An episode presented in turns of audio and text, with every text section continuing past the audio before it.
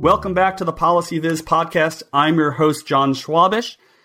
If you are interested in data, if you're interested in data visualization, you have assuredly come across a time where you are reading a map or you are making a map and you have questions and you may not be exactly sure how to plot geographic data. You may not be sure the map that you're looking at is providing or illustrating the data to you in a responsible, objective way. So I'm very excited to have on this week's episode Mark Monmonier, uh, distinguished professor of geography at the Maxwell School, where I also did my graduate work. So there's a little bit of a camaraderie there. Dr. Monmonier has written a great book, How to Lie with Maps, soon to be in the third edition, along with several other books on maps and geography. Professor, thanks so much for coming on the show. And thank you for inviting me. I'm, I'm really excited to chat with you about maps. I have the second edition in front of me. It is all marked up um, with notes and highlights everywhere. And uh, now I'm excited about the third edition coming out. Um, I'd like to ask you just to introduce yourself for folks uh, who may not know uh, about you and your background. And then uh, I'm going to ask you uh, very simply to tell us a little bit about how people lie with maps. Okay. I'm a faculty member at Maxwell. Um, I did graduate work at Penn State, um, spent a year at the University of Rhode Island, three years at SUNY Albany, and I've been at Syracuse since 1973, and I like it here. I teach courses in map design, and um, I also write about maps. Um, I've written a number of books concerned with such things as um, meteorological charts, um, um, specifically history of weather maps, um, the use of maps in disaster management, uh, coastal mapping, book called Spying with Maps. It's concerned with uh, surveillance cartography. I have a book called No Dig, No Fly, No Go, uh, which, um, well, that's the title that the publisher chose. I would have preferred to use um, a, a, title, Maps That Say No, but publishers okay. can be very persuasive in this thing. Uh, they hold all the cards. Yeah, yeah they do. I edited um, volume six of the History of Cartography concerned with the 20th century. And um, for Syracuse fans, I wrote a book called Lake Effect, mm-hmm. uh, which started out basically to be a history of cartography concerned with lake effect snow and found out some interesting things about. Um, well, it took a long while for people at the Weather Bureau to actually start to map snow. Mm-hmm. Snow was treated as something which was actually beneficial. Um, uh, if you had sleighs in winter, it sort of provide, provided traction. Mm-hmm. And um, when it snowed, they would basically take the snow and melt it and measure the uh, rain equivalent of it. As born in Buffalo and gone to school in Syracuse, um, I'm going to put that second on my list here to read uh, after the third edition. So I'm making a special special note of the Lake yeah. Effect book. Okay, I want to know about lying with maps. Well, yeah. uh, this comes from the notion that um, there are different kinds of lies and uh, black lies and white lies, and uh, white lies being small lies. And there are also um, the kinds of lies that children might tell where they don't tell the whole truth. They leave some things out. And I think the most cartographic lies are the result of a map leaving things out. And map readers are used to this because you simply can't show everything. If you show everything, you have something that's hopelessly cluttered, and then it wouldn't work. So, because users, map readers, are used to sort of seeing maps and maps seem to be working, uh, they've developed, I think, um, a reasonable degree of credibility as data objects, as facts. And a problem is a lot of people who make maps um, don't really realize that there are a variety of different kinds of maps that you could create from the same data. And uh, this is especially true for a type of map that we call the choropleth map. But I mean, it can also be other kinds of maps. You know, if you have land use maps, um, mm-hmm. uh, you just can't show all different kinds of land uses. There are also issues of scale. You can use a relatively large scale, large scale being uh, uh, referring to relatively detailed scale, where you can show a lot of information for a relatively small geographic scope. You could use a small scale uh, for a very, very broad area. But uh, when you do that, obviously, um, the information that you're you know able to show for neighborhoods and even for counties is relatively small. And um, but but going back though to the issue of the choropleth map, which um, is just one of my favorites, and it's it's a type of map that we oftentimes uh, see in uh, discussions of uh, census data and other kinds of information uh, collected to inform a discussion of policy. Um, what we have here is data collected for areal units. And the areal units are oftentimes political units, um, states and counties, um, or in some cases, even nations. When you get into uh, the issue of, let's say, worldwide maps, things become really complicated because different countries have uh, different ways of defining things, or they take their censuses at different times, and their censuses would vary in accuracy. When you're, let's say, working with data from the United States, we have a situation where we generally have maps for states or we have maps for counties. And some some states have lots of counties, others have relatively few. We have a situation where um, if you look at a national map, and if you look at a distribution that's mapped at the state level, we have some huge states that have relatively small populations, and that population might be concentrated in you know in a small number of relatively large cities. But what the eye sees when you use one symbol to represent an entire state, it looks as if it's uniform, and in many cases it really isn't. Also, too, uh, where you have, let's say, small states like Rhode Island and relatively large states like Wyoming, which has more people than Rhode Island, but Rhode Island, a very, very tiny mm-hmm. uh, piece of territory that's going to get a relatively small symbol, and Wyoming is going to get a relatively large symbol, which is going to create a much greater visual impact.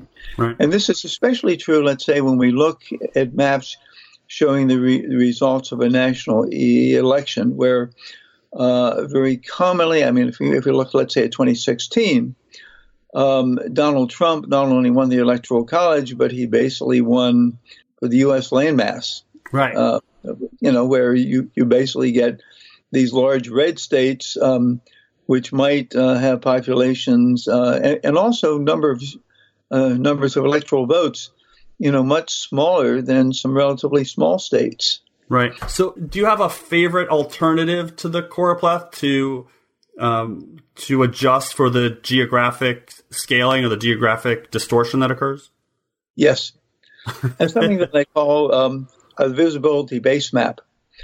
And um, I used it in a book on population geography that I wrote. Um, I even went and registered a copyright for it because I was just concerned with how the copyright process worked. Hmm. And I got some blowback from the copyright office, but ultimately it went through. And basically, I've I've told various people if you want to use it, go ahead. So I mean, I'm, but what it is is um, each state is presented by a relatively small polygon. Mm-hmm. Um, I don't think I have any state that has a polygon with more than ten sides. Okay. And uh, you can identify, if you know anything about the geography of the United States, you can tell what Florida is, you can tell um, what Mississippi is. Florida has a distinctive shape. Mississippi is next to Louisiana. So the uh, geographic position of a state is going to be one clue. Its intrinsic shape is going to be another one. Mm-hmm. Um, you know, most people know anything about the geography know that the state we have in the upper right is Maine. And uh, but these states are drawn in such a way so that they're in proportion to their population. Mm. Now, it's not a perfect fix because, um, well, things might have changed recently. But you know, if you look at a map of uh, Georgia and Florida, and you might think that Florida is bigger or smaller than Georgia, you know, and actually yep. Georgia is bigger, more more square miles. Yeah, right, know, right. You know, a panhandle, and then it has that large part yeah. that drops toward Cuba.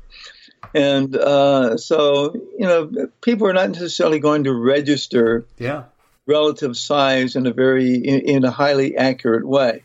But I think you know this is certainly far more reliable if you're concerned uh, with large areas with small populations not having an overwhelming impact. Mm-hmm. So uh, yeah, that's one thing I tried, and um, it's occasionally used. And there there's some other things uh, that are done. Um, if you have count data, generally with a choropleth map, what you have would be data which would be either a percentage or a ratio. An example of a count variable would be number of people, number of inhabitants, mm-hmm. number of people who voted in an election. Um, we distinguish between count data and intensity data. Intensity data would be the percentage of the population uh, that voted, the percentage of the population that's 65 and over. Um, generally, choropleth maps where you're using um, shaded values, basically uh, the conventional metaphor is that darker means more, lighter means less. Mm-hmm. So if you have a large um, mortality rate, you'd have a symbol that would be relatively dark. If you have a relatively low mortality rate, the symbol would be relatively light. Well, in any event, um, if you are concerned with setting up a chain of mortuaries, and if you're trying to identify areas that let's say maybe have a lot of people dying. Mm-hmm. You might want to have count data where you're looking at number of deaths. If you use a choropleth map on this, yeah. you're going to wind up with something where basically states that have lots of people, irrespective of, let's say, um, of the health situation, are going to have relatively dark symbols. States with relatively few people are going to have light symbols, but it would probably make more sense if you use symbols that would uh, be uh, graduated in size, so hmm. that rather than darker means more, lighter means less, which would be useful for an intensity measure, you have something like bigger means more, smaller means less. And a typical approach here is what we call graduated circles, where you have one circle for each state. And the circle, if it's relatively large, it means you have a lot of people or a lot of deaths. If it's relatively small, you have fewer. Mm-hmm. But um, another way around that is to have um, what I call um, a, a, dot matrix array map, where you basically have, um, you can start out in making this map with sort of a grid. And uh, you have this grid where you have dots at each grid intersection, and these dots would all be the same size and each dot represents, you know, if you have deaths, I don't know, something like 10,000 deaths. And you can basically allocate these dots to the states based upon the number of deaths that you have. Now, um, this is an alternative to the graduated circle. A problem with the graduated circles are that you have one here, you have one over here, and let's say this one has a diameter which is twice the diameter of this one here. Well, what does that mean? Well, we know that the area of a circle is proportional to the uh, square of the radius or the square of the diameter. The one that has a diameter twice as big or that is twice as tall is representing four times as many as something. Mm-hmm. And a problem is that the human eye brain system, when you look at those symbols, what you're seeing is not just area, you're also seeing height. So there is a tendency to underestimate the size of the larger symbols. Now, a way around that, if you use the dot matrix symbol, whereas um, an example would be, let's say, if you have a state that has a lot of something, it basically might have a little grid. We have these little circles, and maybe five circles this way, four circles this way, altogether 20 circles. Mm-hmm. You can count them. You could look at them and you can say four times five, okay, that's 20 and um, it would be a more accurate way of actually estimating mm-hmm. the, the oh, amount. And if you keep these so that they're in something, you know, like a rectangle, or it could be something like this. If you have relatively tall states such as Illinois or Indiana, um, you have a symbol where it is proportional to some magnitude that you're trying to show, but the symbol also has something which is at least vaguely countable. Oh. And um, so there's something nicely intuitive about it. Yeah. I mean, I just want to distinguish between two principal kinds of data. We have count data, we actually have the count, and we have intensity data, where we're taking this count and we're adjusting it to sort of make it more relevant. So if we have number of people, we can divide population by land area, we can get population density. Um, if we have um, population that's uh, 65 and older, you can divide it by total population and you can get the percentage of the population in the elderly cohort. Mm-hmm. And I think that um, you know when you when, when, you have things like this, darker means more, lighter means less, is a very good way for representing intensity measures. Right. Um, you talked about setting up this legend or this key with proportional symbols. I also want to get your take on using a legend or a key with a choropleth map. Um, mm-hmm. So I, I, guess I have a few questions here, and I'll just I'll just blurt them out, and, and you can take one at a time, I guess. But the first, the the questions are, are as follows: How does one pick the breaks in the legend? So if I'm going from let's say zero to 100 percent, I think most tools like Tableau and Google Maps they'll just take zero to 100 percent, they'll divide it into five, and they'll get these these bins. Um, mm-hmm. And and the second question is related to that my chapter 10 in your book is all is all bookmarked and, and underlined. So I, I have an idea of what you're going to say. But the other question is, if I have bins where I have no observations, so let's say I have a group that goes from one to two, um, mm. and a group from you know two to three, and then three to four. But if I have no one in two to three, do I need to show that bin as well, or can I just show the bins even though they're not adjacent? So two questions there. One is what's the is there a best way? Is there a strategy to pick the breaks? And then the second question is, do I need to show all of the bins or all of the breaks, even if there are no observations in some of them? Oh boy. Okay.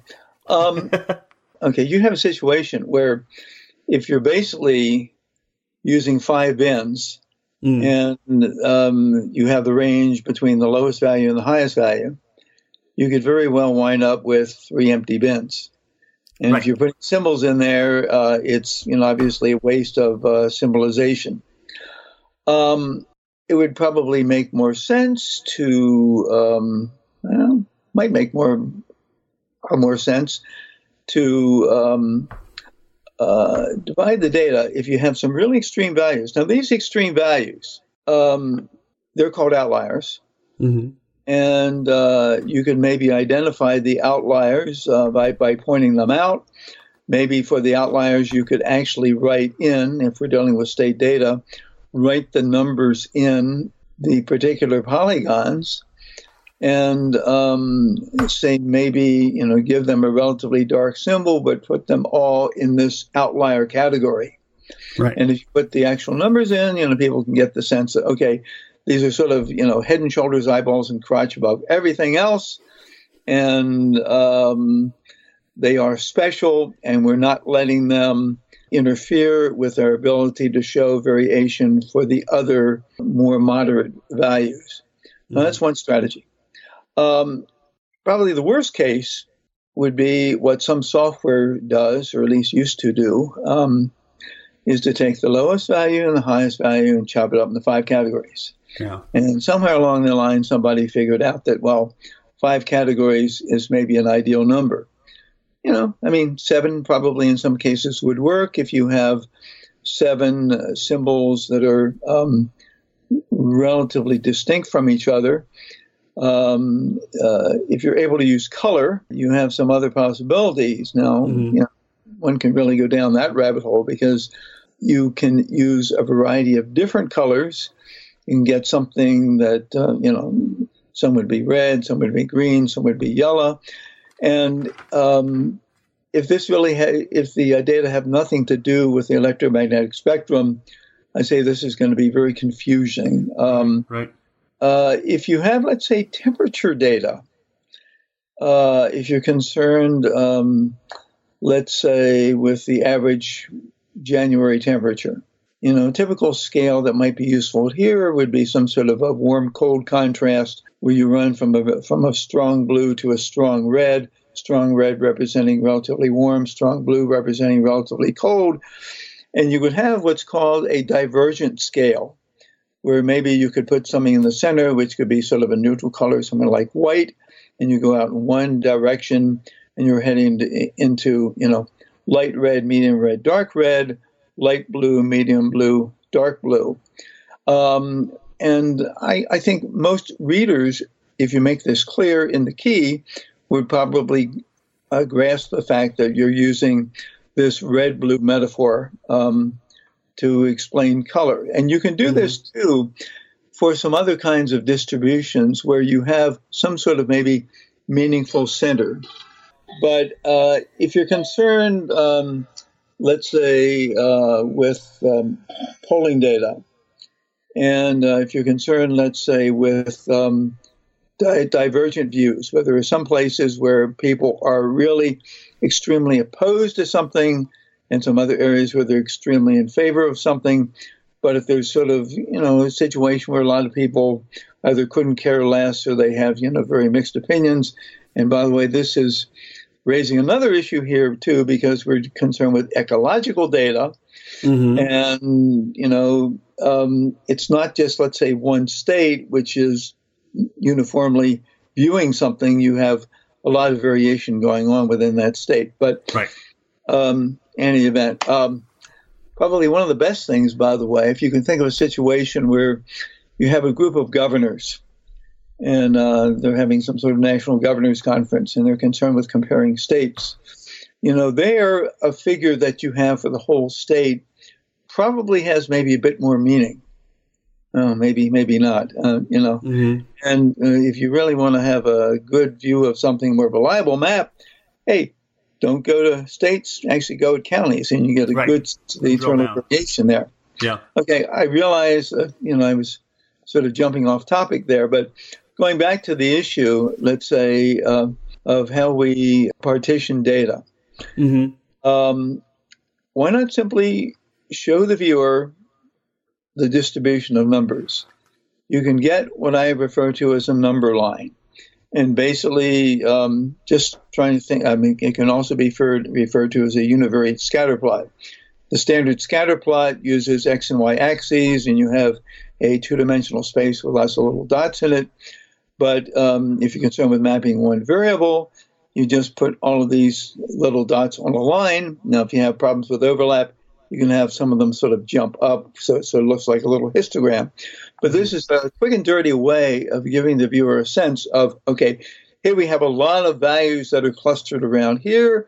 Here we have a, an area that's relatively empty.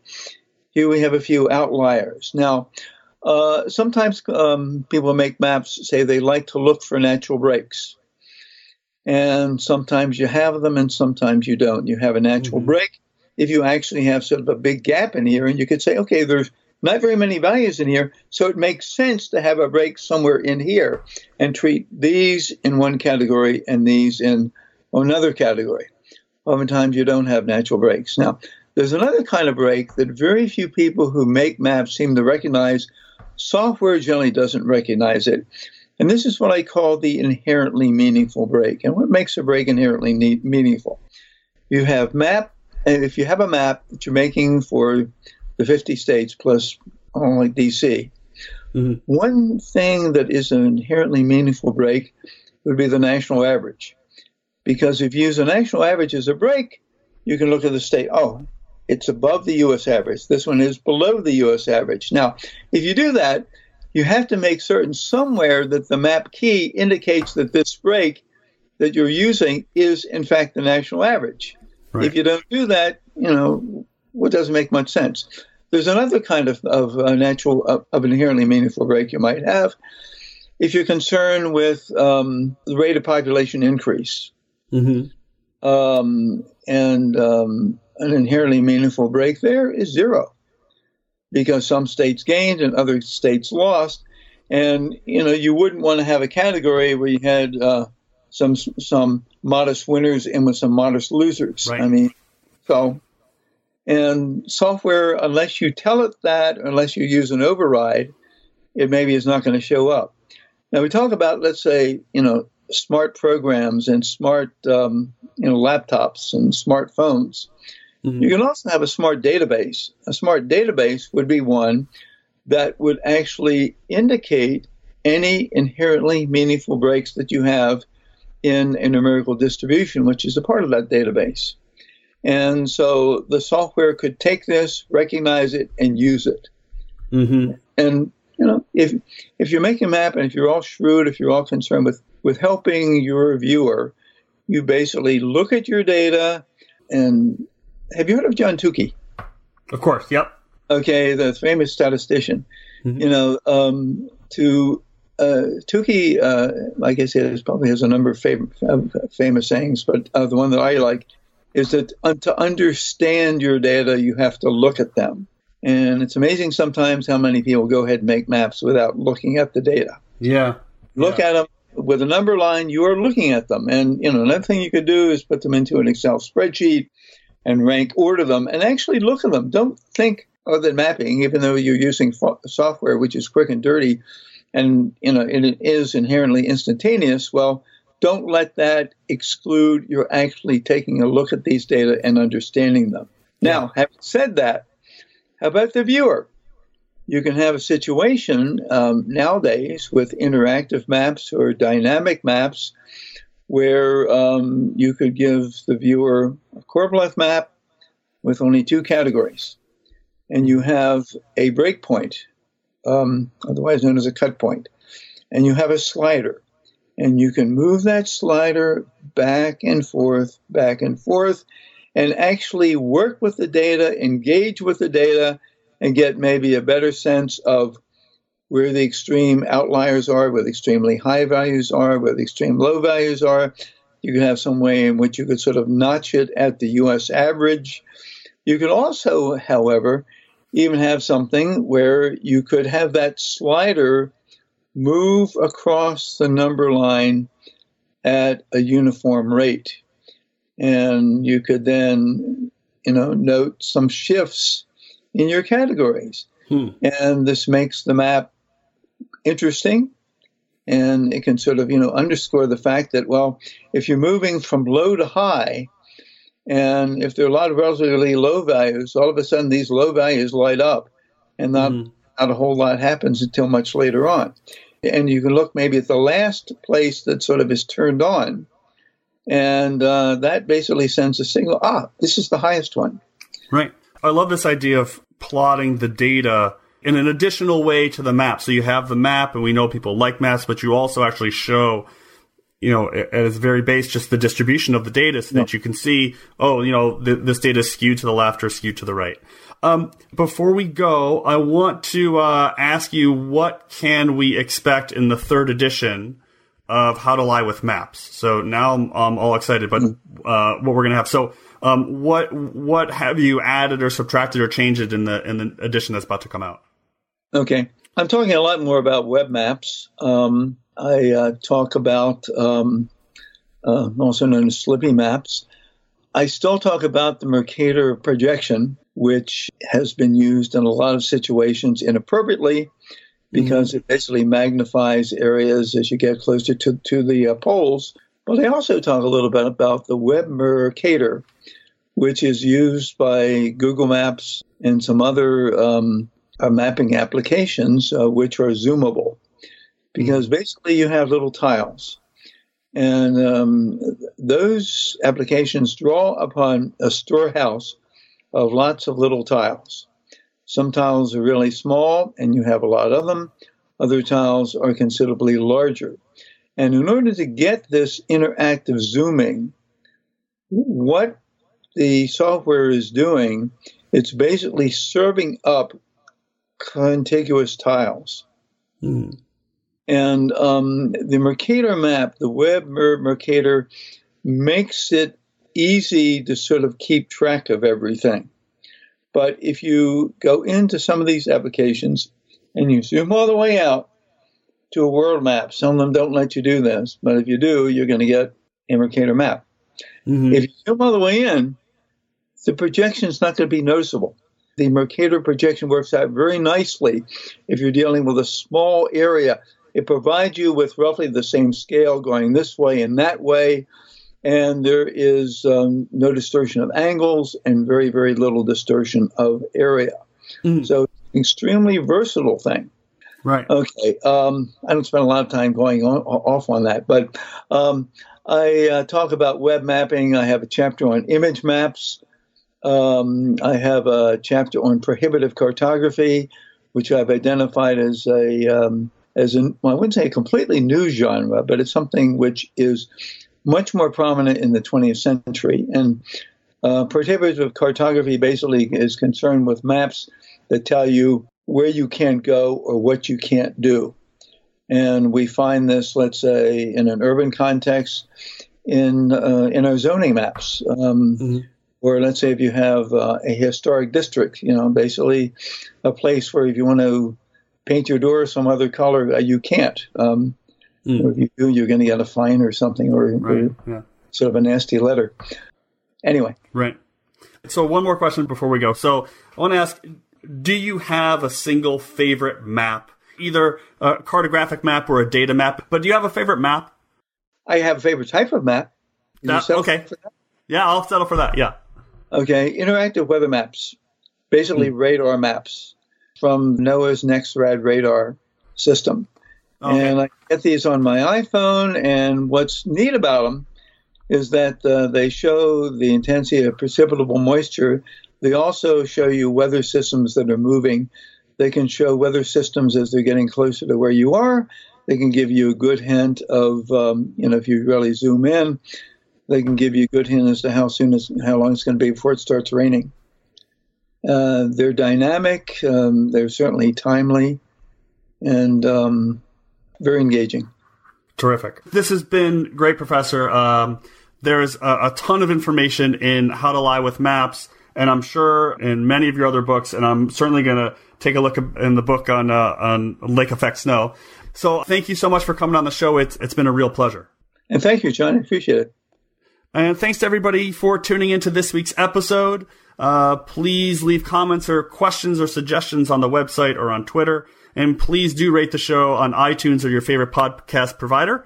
So until next time, this has been the PolicyViz podcast. Thanks so much for listening.